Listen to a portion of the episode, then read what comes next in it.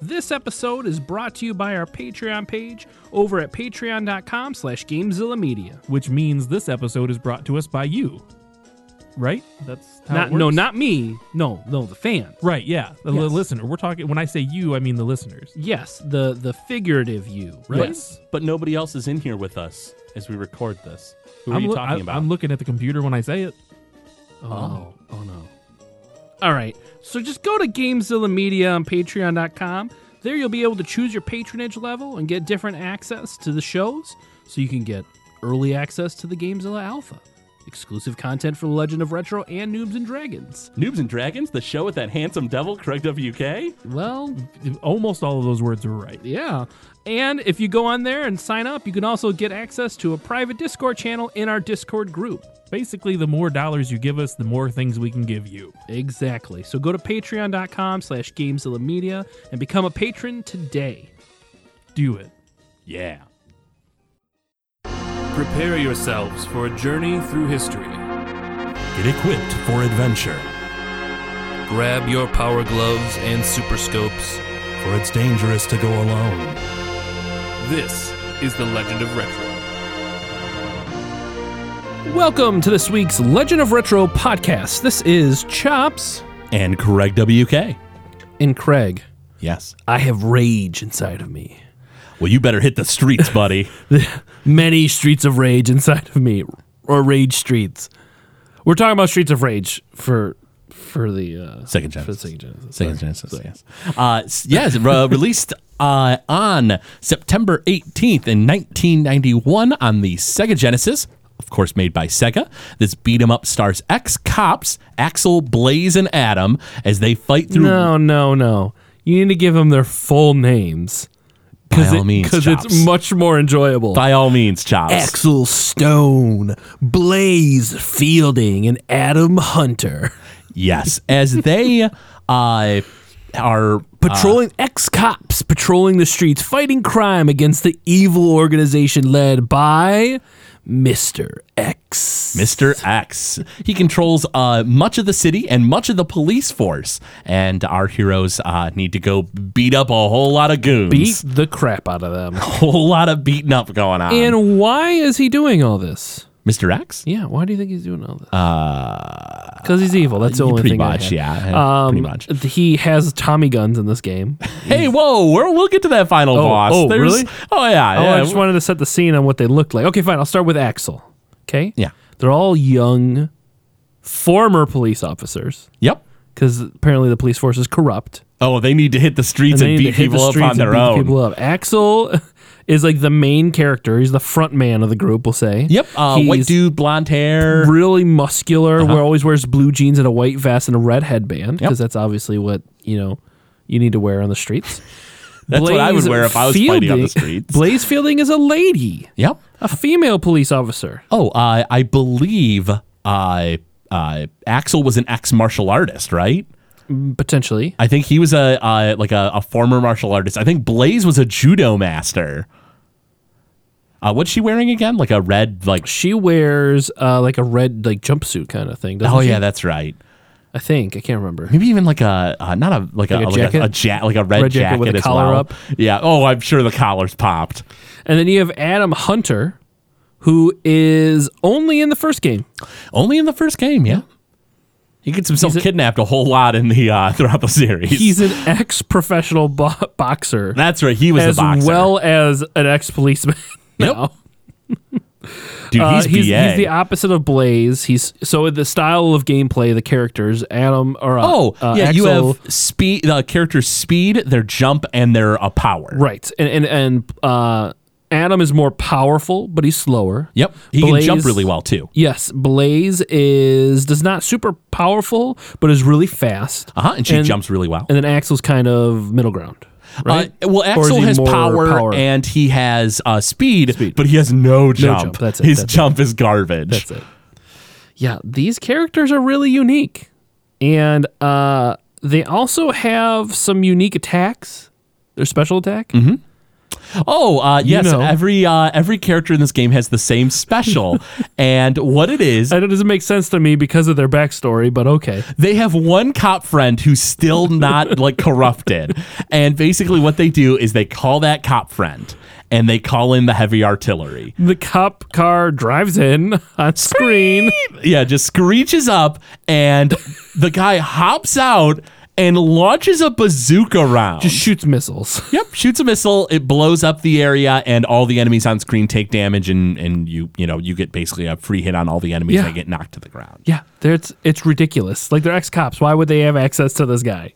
This guy on the inside knows that the police force has been corrupted, and he wants to put a stop to it himself. Apparently, I guess. One of the interesting mechanics, though, is the in a lot of other beat 'em ups, super specials cost you like your life, or you have a charge meter or something, yes, which is how they work throughout the rest of the series, and they're personalized. In this game, it's all the same. It's this bazooka blast, and what's interesting is you get one per life. And you can sometimes find items that give you a replenishment of it. Right. But yeah, it's interesting because like if you're about to die, like spam that special button and like get your use out of it. Yeah. Because the special works throughout the entire game except for the final level. Right. Yeah, you can use it against the boss. It hits all the enemies. This is your typical beat 'em up game. Mm-hmm. And you have to beat all the enemies on screen to progress to the next one. Uh-huh. And then there's a boss at the end of every level. Yeah, yeah. In fact, in games like Streets of Rage, and the game that it mimicked, which we'll get to in a little bit, is basically it was like the bosses you fight end up becoming like regular enemies later, yeah, which is kind of an interesting way of like showing progression in the game, because it's like, hey, remember this guy with like the crazy kukri knife that you fought in the first level? Well, now he's a regular enemy in the final area. Yeah. Enjoy, Or like, oh, hey, remember that jerk with the Freddy Krueger claws? Yeah. He's now a regular enemy. Now you're fighting two of them, things like that. And the bosses are also like gigantic. They're way bigger. Way bigger than they need to be. Yeah, they're way bigger than you guys. I mean, like Adam is supposed to be like super jacked, right? He's like tall, he's real strong, he's like an ex-boxer, presumably like a heavyweight boxer from his size. And like these dudes like dwarf them. Right. Like you're fighting like Andre, the guy's the size of like Andre the Giant. Yeah, basically. 7, 8 feet, 9 feet tall, 10 feet tall, 12 feet tall, 1,400 feet tall, 3 stories tall. Yeah. So you fight all these huge dudes. But one of the things I wanted to point out was this game was made by Sega, of course, as I had mentioned. It was a first-party exclusive in their war against Nintendo, of course, because they wanted more exclusives. They wanted more adult-style content, like, more mature games, They were pushing for that. But Streets of Rage was basically just emulated off the incredibly popular Final Fight series. Yes. Final Fight was getting real, real popular in the arcades at that time, and Sega wanted in on it. Like, Sega didn't have access to Capcom at that time, though. Or if they did, at the very least, they weren't really able to get the rights to Final Fight. And so Sega was like, fine, we'll do it ourselves. Yeah. And they did a really good job. Final Fight's fun. I really enjoy Final Fight, but I think Streets of Rage might be one of my favorite beat-em-ups. It's really good, and it's... I like it better than, like, Double Dragon and stuff. It's better than... I would say it's better than Double Dragon. Beat-em-up games...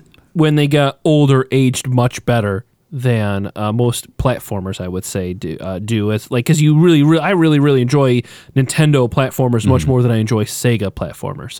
But as far as beat 'em ups go, as they get older and as newer ones come out, I tend to like the newer ones more than the older ones.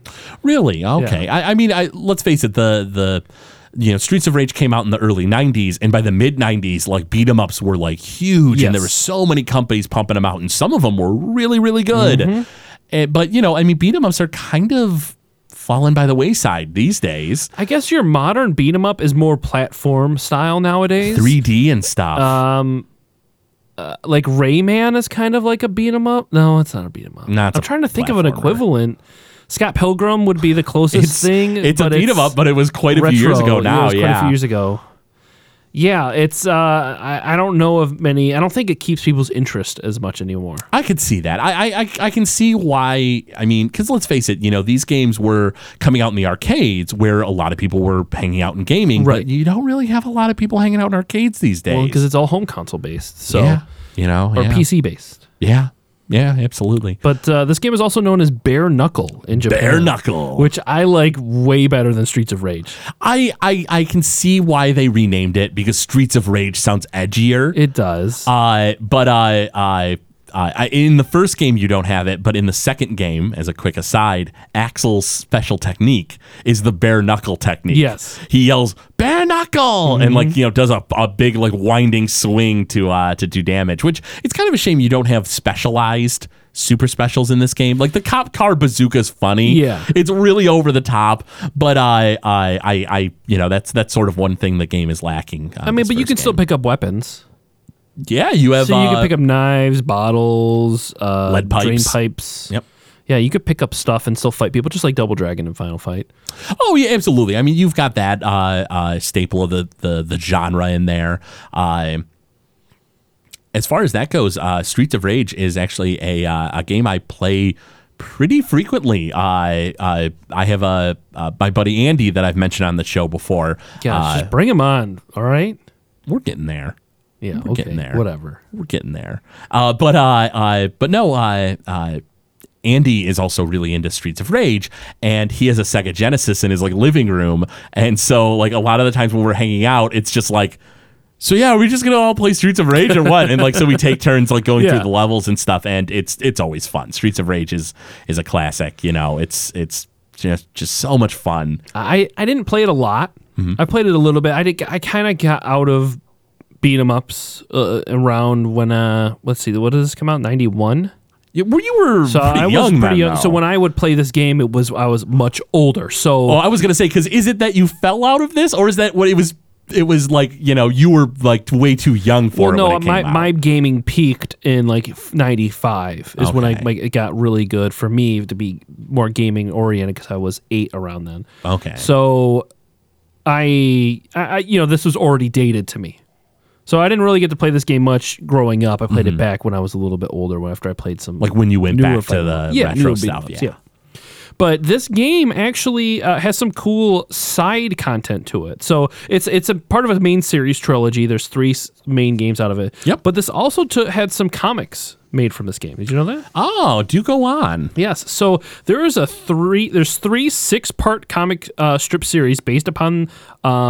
the game that appeared in the Sonic comic in the early 90s. Oh, the Sonic comics. Yes. Okay. Yes. So that was art made by the Archie comics, right? Yeah, I think it was made, published by them. Okay, all right. But the first 2 of these 6-part comic series were written by... Yeah. You ready? Okay. Mark Millar. Do you know who that is? Now the name Mark Millar, some people call him, but Mark Millar. Oh, now that name's real familiar. Yes. Let our listeners know more about Mark Millar Mark Millar. Yes. So he wrote a lot of comics. Main ones for DC he wrote were Swamp Thing, Flash, Superman, and Justice League. Wow. Okay. Then for Marvel, he wrote a lot of the Ultimate stuff. So he wrote Ultimate X-Men, The Ultimates, and then he also wrote Civil War 1-7. He's written a lot of stuff. He's the guy who wrote the Civil War series? He also, for Icon, he wrote Kick Butt, we'll say. Kick ASS. Oh, okay. All right. Yeah, I'm aware of that series. Superior, Nemesis, and Kingsman the Secret Service. He wrote that comic. Wow. This guy is he's an icon of comic book series. The current Marvel movies we have, the Avengers movies, are heavily based off of his run of The Ultimates. Wow. So, he's influenced a ton of stuff. He has a lot of other great, great writing credits. But the fact that he wrote this Streets of Rage comic has me itching to get this. I really, really want to read it now. If you get a hold of that, definitely let me know, because that's pretty interesting. Yeah. I mean, it's a pretty cliche story, a bunch of ex-cops go on a quest to hunt down a criminal overlord, Well, here's the plot of the first story. So, it's simply titled Streets of Rage, and it has Axel, Blaze, and Max, who's not a character that you see. Max is in the second game. Right. Quitting the highly corrupt police force in order to do more good as vigilantes. Oh. Taking down Max's ex-partner, the crime lord and martial artist, Hawk. Ooh. So that's the first part. The next it's a pretty original comic run. It's kind of taking a combination of the series, but still piecing it out. Because like the next run, it talks about Skate stories. Skate is a character in Streets of Rage 2 and 3. It's Adam's younger brother. Right, and then the third one is called The Only Game in Town, and it involves the Syndicate unleashing an army of street gangs. And the poster mag story called Facts of Life features Axel, Blaze, Skate, and Max. The Facts of Life, like the sitcom? I guess it's maybe like probably something that gets to know them more. Oh, okay. I don't know much about that, but I just think it's interesting that you have this gritty game, you have this soundtrack that's real techno-y, real like electronic, a lot of clubhouse music, yeah. And then you have this awesome dark writer, Mark Millar, making the run of the comic series that's also seen in the Sonic comic book. Yeah, that's kind of an interesting place for him. It's a weird juxtaposition. It is. Because like if you've ever read the Kick ASS comics, you'll know that they're really dark. They're really bloody, really gritty, but they're also really good. They're very real comics.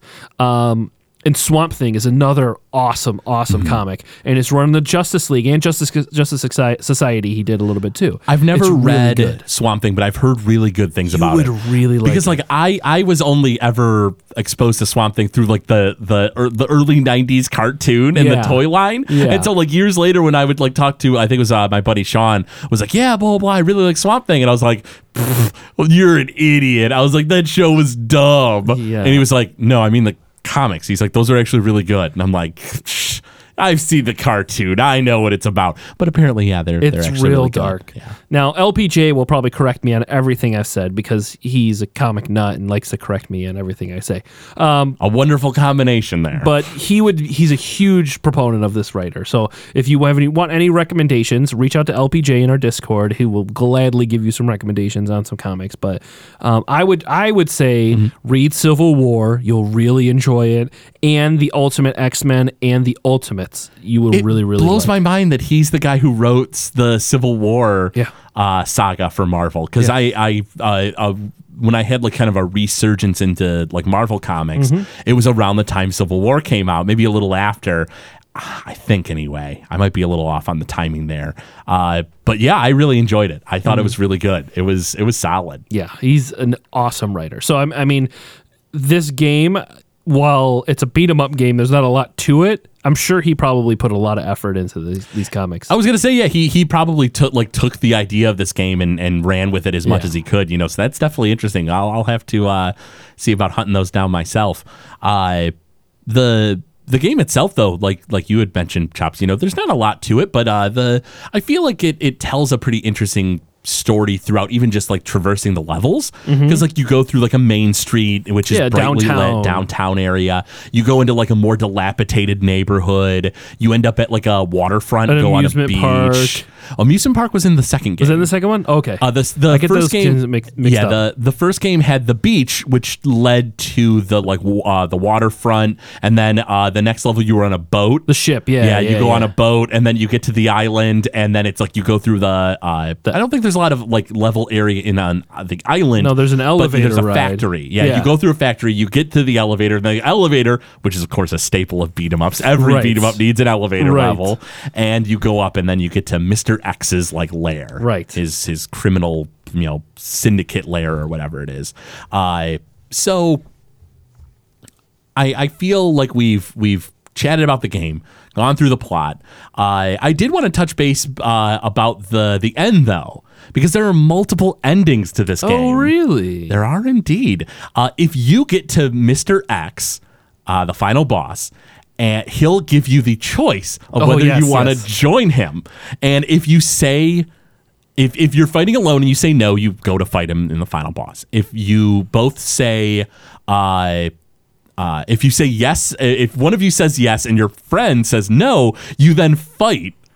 You battle, and I don't remember what happens if you both say yes. But if you fight your friend and win, and you said yes, you go back a couple of levels. And that might be the same if you both say yes. You go back a few levels, then you go through, you get to the elevator, or go through the factory, get to the elevator, go up, fight Mr. X again, and then he again is like, oh, like, why would you do this? Like, you're betraying me.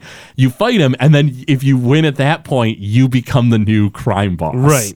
But if all goes otherwise, then you just fight him regularly. But I feel like Mr. X, like, because you had not made the mention at the start of the episode, he's kind of an interesting beat 'em up boss. Yeah, he doesn't fight you with fisticuffs. Right, he pulls out a machine gun. Yeah, he just shoots you.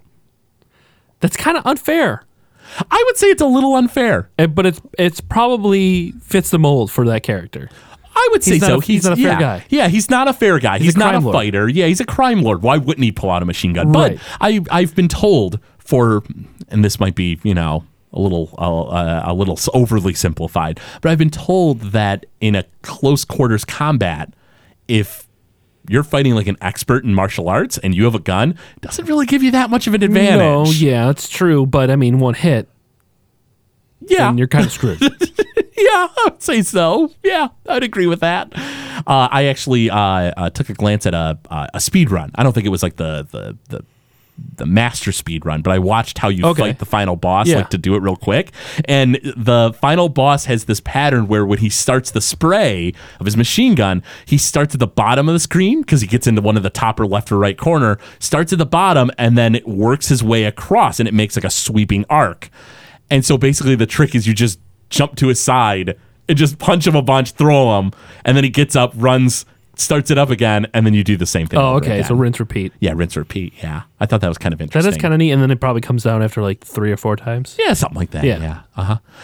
So yeah, he's pretty tough, and he summons in mobs of his, you know, people, of course. But then you can't call on your cop friend. You cannot call on your cop friend in there. That car cannot ride an elevator. It's stuck at the stairs. It's actually stuck at the dock where the ship did not let it on.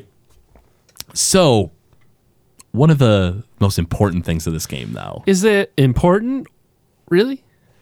Yes. Okay. All right. I'll take your word for it. Is the music. It is probably one of the Streets of Rage series is probably one of the greatest, a series of soundtracks on the Sega Genesis. It's very, very well done. Yuzo Koshiro is the one who composed the music for Streets of Rage. And he's done a lot of other work as well. His music is phenomenal. He brought out all the power of both of the chips of the Sega Genesis. Because if you don't know what you're doing with the Sega Genesis music, it comes out like garbage. It's bad. It can be real bad. You might as well not have made anything. Right. But he knew what he was doing, and it came out great. So he's worked on early Ease games. Okay. He's worked on ActRaiser 1 and 2. He's worked on Super Adventure Island. Okay. He's worked on the Shenmue series. He's worked on the Etrian Odyssey series, which is a game of dungeon crawlers. Yes. Yep, on the DS. And the upcoming Wonder Boy and the Cursed Kingdom. He is a part of that. Wait, did it already come out? No, that was Wonder Boy: The Dragon's Trap. There's a new Wonder Boy game coming out this year. Yeah, so it's not retro, so we're not going to chat about it. Right. But it's a retro-styled platformer game that's coming out this year, and he is one of the people who's done the music for it. The music for Streets of Rage has that house kind of club feel, and Yuzo Koshiro frequented a lot of clubs, like his game studio. His eventual game studio, because he had a game studio where he helped work on Streets of Rage 2 and 3. Mm-hmm. Sega themselves directly did Streets of Rage. But when he was working in the music, he listened to a lot of, like, he went to a lot of clubs and stuff. Yeah. And it really shows. Yeah. I think that's an understatement for these songs. So we'll go ahead. We'll play the first level. It's fighting in the street. Indeed. And to just enjoy this trip down memory lane.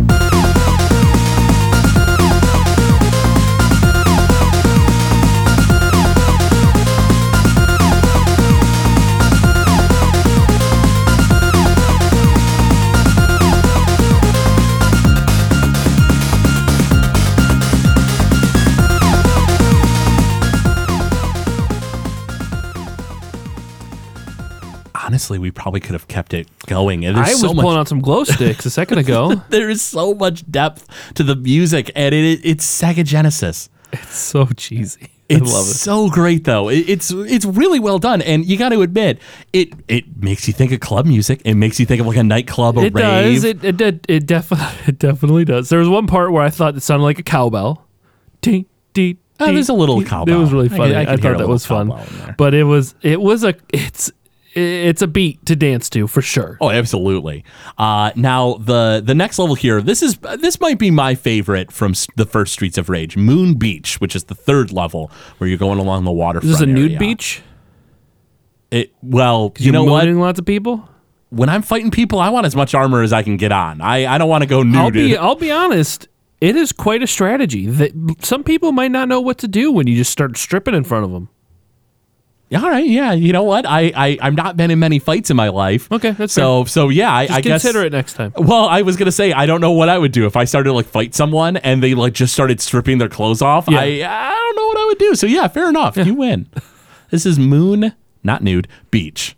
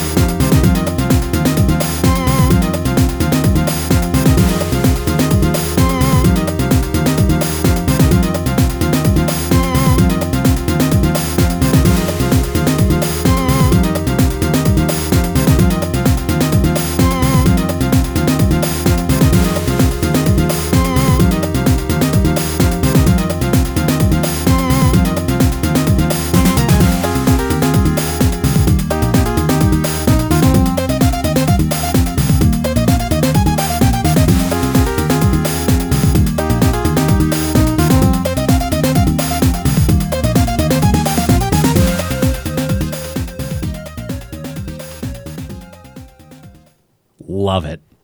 Just love it. I can't help just laugh at all these songs because they're just so cheesy. Is it that late 80s kind of... it just reminds me of the 90s. It's super 90s vibe. I just picture people in a ton of baggy clothes with chains, or gold chains or silver chains around their neck.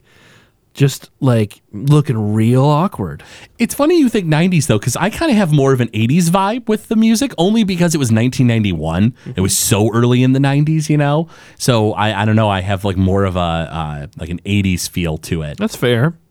They kind of blurred at that point. Yeah, at that stage, absolutely. Yeah. Late 80s, early 90s were it's not like 1990 hit and suddenly everything changed. Right. So this is your favorite song, mm-hmm. Violent Breathing, yes. Which is level 6, 7? 7, it takes place on the elevator ride. Elevator ride, there we go. So thanks for setting us up. Mm-hmm.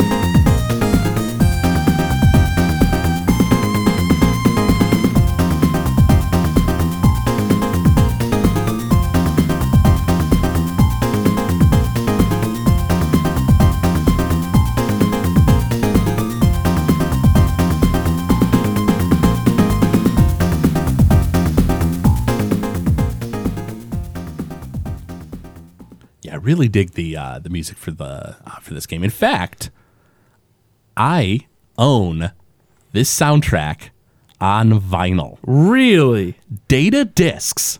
It's a company out of London, I believe. They're in England. They set up a company to make vinyl records, and they do pressings of Sega. Not always, but typically Sega games. I think they've also done an SNK game. Oh, wow. And Streets of Rage was, I believe, their first release. Streets of Rage was, and since then I have gotten every single one of their releases. Oh wow! Even games that I'm not as familiar with, mostly just because I really like the company. I really appreciate what they're doing. They're on like their 12th release right now, so they've done like Streets of Rage 1, 2, and 3. They ended up releasing Sonic Mania as a bonus type promotion. That's cool. They've done Shenmue. They've done like Revenge of Shinobi, Shinobi 3. A lot of Sega Genesis games. They've done like Thunder Force and Thunder Force 2 and Galaxy. It's another shoot 'em up. It was like a 2-for-1. I don't remember what the other one was with it, but Galaxy Force, I think. Anyway, yeah, they've done tons of great releases, and I always snag the bonus or the special edition one. So the Streets of Rage one is red. It's a red vinyl record. Oh, really? It's really cool. And yeah, so if you're a fan of old video game music and you collect vinyl, definitely look up Data Discs. They occasionally do reprintings of their older stuff. They typically after the first run, it's just a black record, but hey, the music's great. You don't necessarily need the fancy special edition stuff. But yeah, definitely check them out. Data Discs. I think it's even DATA and then DISCS. Okay. Discs, yeah. And give them a look up, and definitely a shout out to them, because they're doing the Lord's work. They are Streets of Rage is so good, and they're it's a fun record, and it's just such a good soundtrack that a lot of video game music out there is enjoyable, but maybe isn't very accessible for people who aren't really into it, But I feel like Streets of Rage is just a really cool soundtrack that, even though it's got that kind of cheesy 90s, late 80s vibe to it, I feel like it's still just a really well done soundtrack that's just enjoyable. It reminds me of Pump Up the Jam by Technotronic. That's what it reminds me of the soundtrack. That's great. That's all it reminds me of. Oh, man. So is there anything else you want to talk about on this game? Oh, man. Streets of Rage is a ton of fun. Here's one final parting question that I forgot to ask earlier, Chops. When you're playing the original Streets of Rage, Axel, Adam, or Blaze, who do you choose?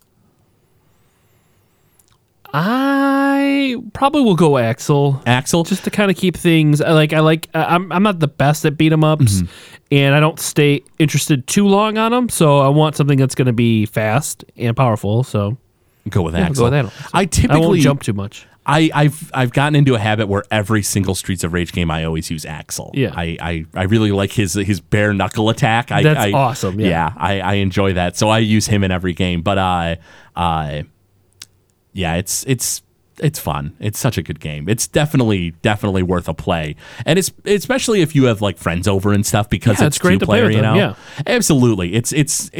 I wouldn't say it's like a party game for tons of people, but if you're having a low-key gathering and you don't mind tossing the controller back, yeah, exactly. Give it a shot. It's a lot of fun. And I don't think it's a super rare, expensive card. I don't think so either. I think Streets of Rage 3 might be a little pricier. But I think 1 and 2, are more manageable online. All right. Well, yes. Let us know how you think of Streets of Rage on our Facebook page, Legend of Retro Podcast, and in our Discord. Indeed. So with that being said, let's get into our Retro Relapse. Jones in for a classic game. It's time for Retro Relapse on the Legend of Retro Podcast. Retro Relapse. All right, Craigie. Craigie K. All right, fair enough. Yeah, Craigie K. All right, I'll go with it. Craigie Fresh. That's better. We're talking about today. Mm-hmm. Do you remember this game? I want to see if you remember. I'm going to tell you right now. What game are we doing? We're doing Superstar Soldier. Yeah, Superstar Soldier for TurboGrafx 16. Yes, for the TurboGrafx 16. Now, I thought this was fun and a good game and funny because when we started up, it said press the run key. And I was like, the run button or run key? I was like, there's no run. And then I looked at Craig. I'm like, wait, there was a run button on the TurboGrafx, wasn't there? And you're like, yeah, actually there was. I'm like, God, I felt like an idiot. It was the start button. I don't know why Hudson Soft. Key. Yeah, Hudson was like, you know what? We don't need to start. We need to run. Run this game down. Now, this is a scrolling shooter developed by Kaneko and also originally published by Hudson Soft in 1990. Yep. And it came out in 1991, though, for North America on the TurboGrafx 64 or 16, sorry. TurboGrafx 64. Oh, sorry, TurboGrafx 16. It's just a bunch of TurboGrafx 16s duct taped together. Yeah. They're not even hooked up. This thing runs for crap. Yeah. Yeah, it's a ton of fun. It is a great shoot 'em up. It's the music's great. The power-ups are real interesting. Different colored power-ups. You have blue, green one, red, yellow. The green one sucks. The green one's awful. And yeah, because the red one shoots missiles. The blue one shoots out like weird, crazy energy circular discs. Waves, yeah. Yeah. The yellow one is all fire. Yep, fire. And the green one, it's lightning. Look like roots, green roots. Yeah, just kind of go out like an inch or two from your ship. Every time I got it, I would get hit afterwards, and it would just immediately shrink down to this tiny little electric bolt. Well, and the idea is it's a shoot 'em up, mm-hmm. top to bottom. Yep. And you pick up these power ups, and you can eventually upgrade them. You get like 3, I think, gives you your max, and the 4th one gives an ultimate attack. I believe so, yeah, because if you get a different color, it switches your technique or whatever. Yes, but you keep that power level. Yeah, but you keep the power level, which is nice. And it's fun because, like, you know, with the first one, you shoot, you know, like with the first wave of missiles or whatever, yeah, you're shooting them lasers. Forward, no big deal. And then you start shooting missiles behind you. And then you shoot missiles like out the diagonal and in front of you and behind you, you know. And so it just gets ridiculous. It fills the screen, and like the game gets fairly tough because there's just it's so much stuff. We didn't even get past the first stage, but that's because what happens is your life is based on your power up. Mm-hmm. So you get hit, you lose a level of your power up. So you can keep playing as you go through as long as you keep getting power ups. But if you don't get those power-ups, you die. Yes. And when you beat a boss, you have to start all over if you die after them. Oh, yeah, there's no checkpoints. You start all the way from the beginning of the level. It's a somewhat forgiving game in that you can get hit multiple times, which a lot of shoot-'em-ups don't offer, which is, you know, pretty great. Like old Nintendo shoot-'em-ups, you hit once you're dead, you start over, and it was terrible, you know. It's really frustrating. But in this game, you start over at the beginning of the level, which kind of stinks. Mm-hmm. But you do have a few hits. But it's longer. If it was a little bit shorter, I don't think it would be as painful. Mm-hmm. But because it's such a long first stage, that's what kind of gets me going. But I liked it. It's a lot of fun. I think I'll play this game again. I might see how I can get this digitally, or maybe even on my computer. I might download it for that. But yeah, we played it on your Wii U. Mm-hmm. We played it on the Wii U's Virtual Console. I had originally got it on the Wii's Virtual Console, and then when they re-released it, I immediately picked it back up because it was, you know, a lot of fun. It's one of those games that, you know, like it's fun in two ways to me. You either play it in like, you know, I have like 5-10 minutes to kill. Like, I gotta leave for an appointment, but you know, I gotta kill some time here. Right. You know, you play the game. But it's also fun if you just sit down and try to plow through it, because it's just, you know, it's a great shoot 'em up. It's colorful, it's bright. You know, the enemy design can be interesting because you have your little disc type enemies, UFO style, but then you also have like giant robot, like humanoid robots, mech robots that show up and fly around and shoot you. And it was cool. It was really unique. And I got a little disoriented at first because the background was moving really fast. Chops started getting queasy and compared space to how things were going, and then I adjusted to it. But it's I love shoot 'em up games. I don't think I'll ever get bored of playing them.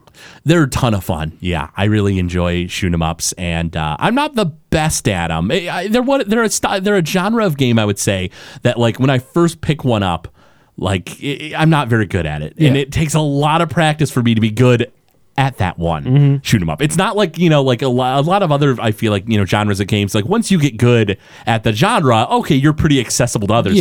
I have a really specialized laser focus with shoot 'em ups. That's unfortunate. It is, because it takes a lot of practice to get good at them. But like even like a ridiculous like bullet heck games like Ikaruga, I got pretty good at because I just played them enough, you know. But if I just pick it up and start, blow up immediately, and it's like, oh, give me another chance. Oh, give me another chance. Get a little further. I guess I'll start over again. You know, so they're it's fun. A labor of love for you. It is, yes. It requires some focus from me. I'm not very great at them, but I can get good at them. Okay, all right, that's fair. So, what would you rate this game?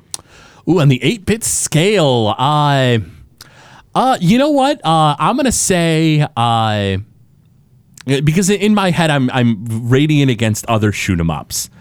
And I'm trying to look at it as objectively as possible. I would say probably like 6.5 out of 8. I would say it's not my favorite shoot 'em up by any means, but it is a very good one. I would give this a good solid 6. I really enjoyed the power upgrade system. Mm-hmm. I like the variety in enemies and how forgiving it was, like you said, for damage. But that death and all the way back to the beginning and that useless green power-up really drags the game down. Oh, and I know you said that like it must be, the green one, once you powered up all the way, I think is like the best one. But we couldn't even get to 2 power-ups of it. Yeah, we really couldn't. We got green way at the end of when we were playing. And it was, and I vaguely remember big giant lightning bolts like filling up the screen and stuff, but it didn't really look that way when we were playing. No, not at all. Yeah. So we'll see. So I would say 6. I will try to play this more and see if we can actually get that power up. Yeah, that would be nice. Yeah, that would definitely be nice. But let us know if you played it again on our Facebook page and in the Discord. Absolutely. We do want to hear from you. Make sure to reach out to us. So, with that being said, what do we got coming up today in the NES Music Bracket, Craig? A great question. The NES Music Bracket today is pretty solid. You have some pretty good hits. Now, the first song we have is from Rush'n Attack. And that's not Russian. It's like Rush'n Attack. RUSH'N. Yeah. And then ATTACK. Rush'n Attack, which was very, very clearly Cold War propaganda. Oh, heavily Cold War. It was composed by Shinya Sakamoto, Iku Mizutani, Sato Terashima, and Masanori Adachi. It is, it's a pretty good soundtrack, but it's Cold War propaganda. It's us versus them. It's very. In fact, I think the plot of the game is basically probably why it's called Rush'n Attack. Yeah.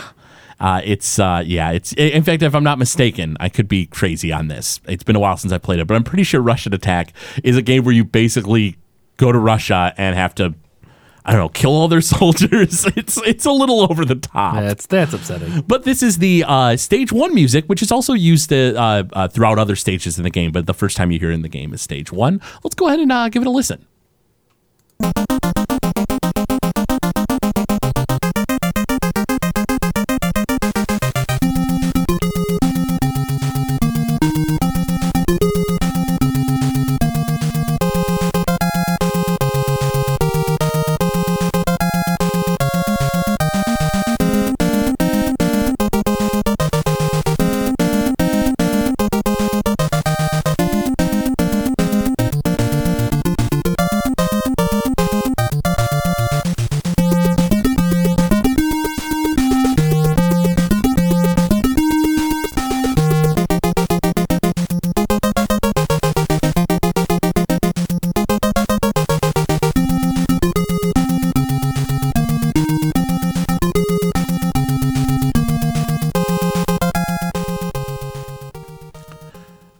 You, Chops, but the song makes me want to get parachuted into late 1980s USSR and fight the Soviets. Yeah, I really felt like I could Rush'n Attack. Why do you do this to Rush'n Attack. Yeah, I said that. I went there. So, the next game we have going against stage 1 of Rush'n Attack is a little ditty from kind of a more obscure game on the Nintendo called Journey to Silius. Journey to Silius is composed by none other than the legend Naoki Kodaka, who you'll remember did the music for Batman. Batman. Anyway, this game I feel like probably maybe even deserves its own episode. There's a lot going on in this game, but the music is a real hidden gem. This is kind of more obscure, but I'm thinking you guys might like it. Journey to Silius is sort of a run and gun kind of game in the vein of like Contra or in the vein of Mega Man, you know, kind of game like that. But let's go ahead and listen to the title music. This is what was chosen.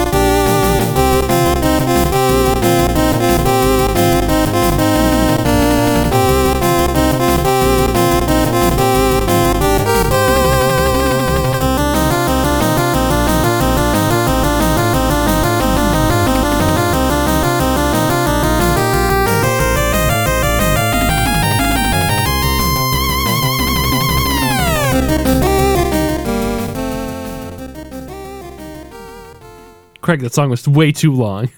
Dude, that's just title music, too. Oh, it's so good. That is title music, and yeah, it goes for a long time, but I wanted the full track to be heard. Oh, okay. You know, I didn't want it to be... We don't want to be seen biased. Exactly. You know, we listen to all of Rush'n Attack. We want to listen to all of, Journey to Silius' title music. We need to play it fair. We at least need to hear the full thing for, and then we'll play it again here in a minute. Dude, it was really good. And we'll play another song from the soundtrack. Yeah, the music from Journey to Silius is really good. The title theme is real bombastic. It like really, really pulls you in. Yeah, it really is. I'm excited to have these two go against each other because they... Journey to Silius is set in the future, and I feel like even the music feels more futuristic, kind of, whereas the song from Rush'n Attack... reminds me of like action 80s action movie music, kind of, Yeah, I could see that. So it'll be interesting to see these two go against each other. If you want to vote in our Nintendo music brackets to find out what is the greatest Nintendo song ever, well, at least according to listeners and me, Xander, and Chops, who put the music poll together, make sure to jump on our Facebook page. Make sure to follow along, and you can go ahead and vote there. Otherwise, jump on the Discord, as Chops was mentioning earlier. Join us there. And Chops, when our friends are not listening to Legend of Retro... Oh, they're friends now. Show a little respect for the listeners. They're our friends. They're listeners. They're fans. They're our buddies. They're our pals. Compadres. Okay. I'm trying to think of other I don't know words. Any other phrases. Anyways, when you're not listening to The Legend of Retro, you can listen to the GameZilla show live Mondays at 7 p.m. on Twitch, and when it airs on podcast form on Tuesdays. Noobs and Dragons is on Wednesdays, and the GameZilla Alpha airs on Sundays, but you can get that early access if you become a patron member. Patreon.com/GameZilla Media. And for $5, you also become a Game Genie perk member, and you get a behind the DM screen bonus from the Noobs and Dragons show. So it's really chocked full of rich, good content. It really is. It's there's a lot of value to that. I not only early access for GameZilla Alpha, which is great, but a behind the scenes show from our Dungeons and Dragons podcast is pretty great. A lot. But you're not biased. I'm a little biased. Okay, here. I said I wasn't biased in the Nintendo Music Bracket. Oh. A little biased in the Noobs and Dragons category. It's a lot of fun running Dungeons and Dragons for you guys. I really enjoy it. But if you want to be able to affect the show and you're, into our retro relapses, that Game Genie perk lets you, go ahead and throw in throw your hat into the towel, or throw your hat into the fight. Hat into the towel? Is hat that what into the say? Towel. Throw your hat into that towel and let yourself be entered in, and you can, choose a retro relapse game for us. Yes. So thank you for all our current supporters. Absolutely. It's definitely appreciated. And for those of you who are not a Patreon member, you can still help us out by liking and reviewing the show on any way that you listen to it in podcast form and on the Facebook page. And check us out on YouTube, where I play around with long plays. That's been a ton of fun. Don't do it. Don't do it. Listen, Chops, how about I throw a towel into your hat and you shut your mouth? Okay. You heard me. I don't know. You heard me. All right, Craig does long plays online on YouTube for older video games. Right now he's playing through Earthbound. Previously he did Final Fantasy VI. So if you're a fan of either of those games and his voice. Oh, that voice. Then you'll love his long plays. I mean, it's all I am really, Chops, is this voice. I don't have much else. I don't have much else going. You're not physically here. You're just in the ether. It's crazy. It is kind of weird. I don't like to think about it because the existential dread would destroy me. Oh, you're starting to break apart right now. Oh, God, no. Okay, let's end this episode before it gets worse. We better end it quick. All right, thank you for listening to the Legend of Retro podcast. We'll see you all next time when the legend continues.